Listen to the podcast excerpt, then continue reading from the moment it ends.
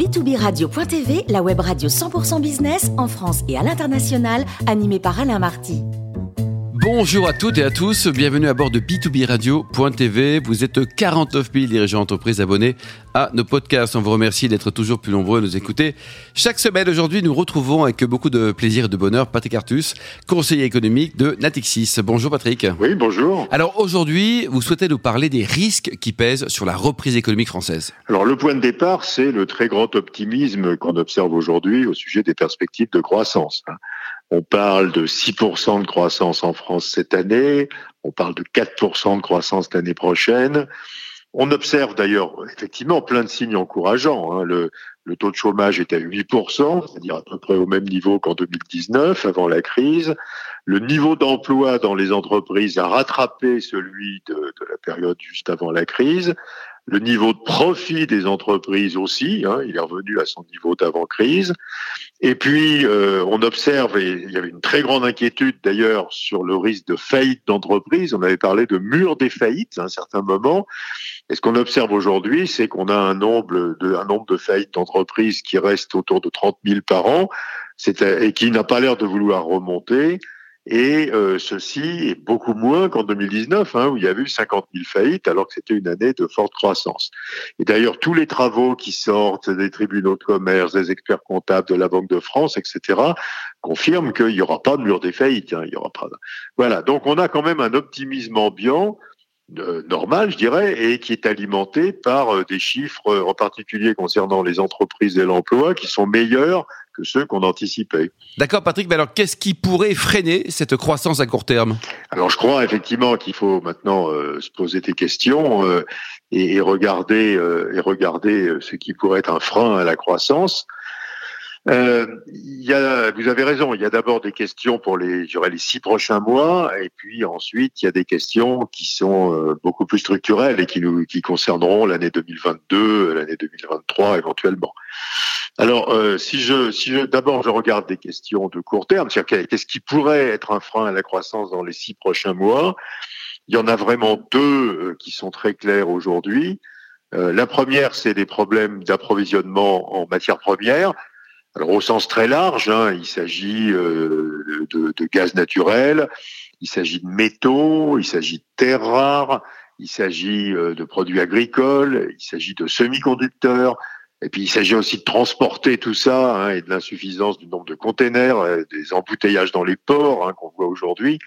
Donc il y a un vrai problème d'approvisionnement en matières premières qui est pas du tout anecdotique. Hein.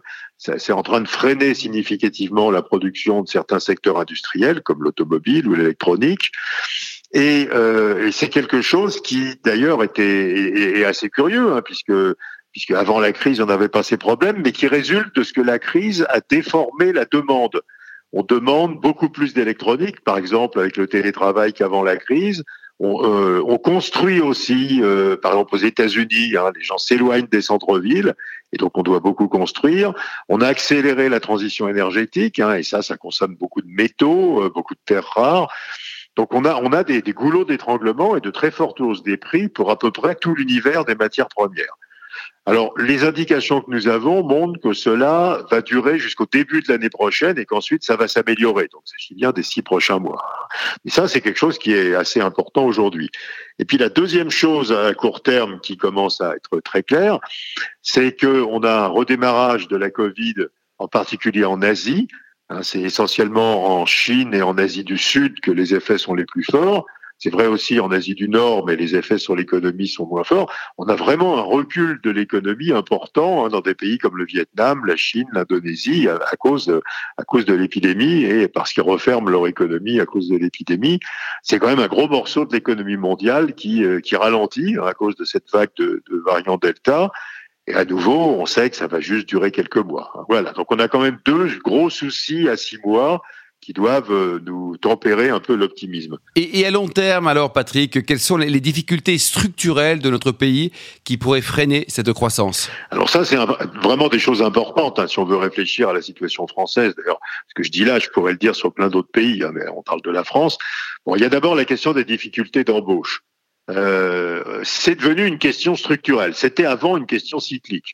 Avant, on avait des difficultés d'embauche après 4 ans, 5 ans, 6 ans de croissance, hein, quand le marché du travail était très tendu. Là, on les a eu tout de suite dès que l'économie est repartie. Alors, ça résulte de plein de, de causes. Hein. Il y en a une qui est liée aux compétences, hein, qui sont qui sont décalées par rapport aux besoins des entreprises, en particulier euh, dans la construction, dans l'industrie, dans les services à la personne, dans la santé. Il y a aussi un rejet très clair après la crise des métiers pénibles. Hein, dans la construction, des métiers avec des horaires bizarres, hein, comme dans la comme dans la restauration, comme dans les services aux personnes âgées. Et ça, euh, ça devient structurel et c'est pas négligeable. Hein. On, on, estime aujourd'hui en France, alors les estimations sont très très diverses, mais qu'il y a entre 200 000 et 500 000 emplois vacants non pourvus dans les entreprises. Donc, vous voyez, on est dans la macroéconomie, quoi. Je veux dire, ça, ça freine. Et ça, ça pose plein de questions au gouvernement sur les bas salaires. Est-ce qu'il faut monter les bas salaires? Et puis sur les politiques de formation et les compétences, bien sûr. Et puis le deuxième sujet structurel, c'est la question budgétaire. Euh, on, sait, parce que c'était abondamment commenté, qu'on vient de sortir du quoi qu'il en coûte. Euh, nous avons 9% de PIB de déficit public en 2021. Évidemment, euh, à partir de 2022, on va rentrer dans une dynamique de réduction des déficits publics. Et il faut se rendre compte que ça va freiner la croissance. Rappelez-vous 2010, hein, les Européens se mettent à réduire assez rapidement leur déficit public après la crise des subprimes et l'Europe retourne en récession. Hein. Donc, euh, imaginez qu'on veuille avoir en France seulement 5% de déficit public en 2022, c'est 4 points de moins qu'en 2021, ça avoir un effet très important de contraction de notre économie, et personne n'a l'air de s'en rendre compte. Hein, et c'est bien pire dans d'autres pays, euh, c'est bien pire aux États-Unis. Donc voilà, donc euh, c'est des réflexions pour le long terme. Hein. Il y a euh, qu'est-ce qu'on va faire avec nos finances publiques? Euh, Comment on va trier entre les dépenses les plus utiles et les dépenses les moins utiles? À quelle vitesse est-ce qu'il faut réduire les déficits publics pour pas casser la reprise? Et puis il y a une très très grosse réflexion autour des métiers mal payés et autour des problèmes de compétences de la population. Merci beaucoup Patrick Artus pour ce billet d'humeur. Je rappelle que nous avons le plaisir de vous accueillir régulièrement à bord de b2b radio.tv.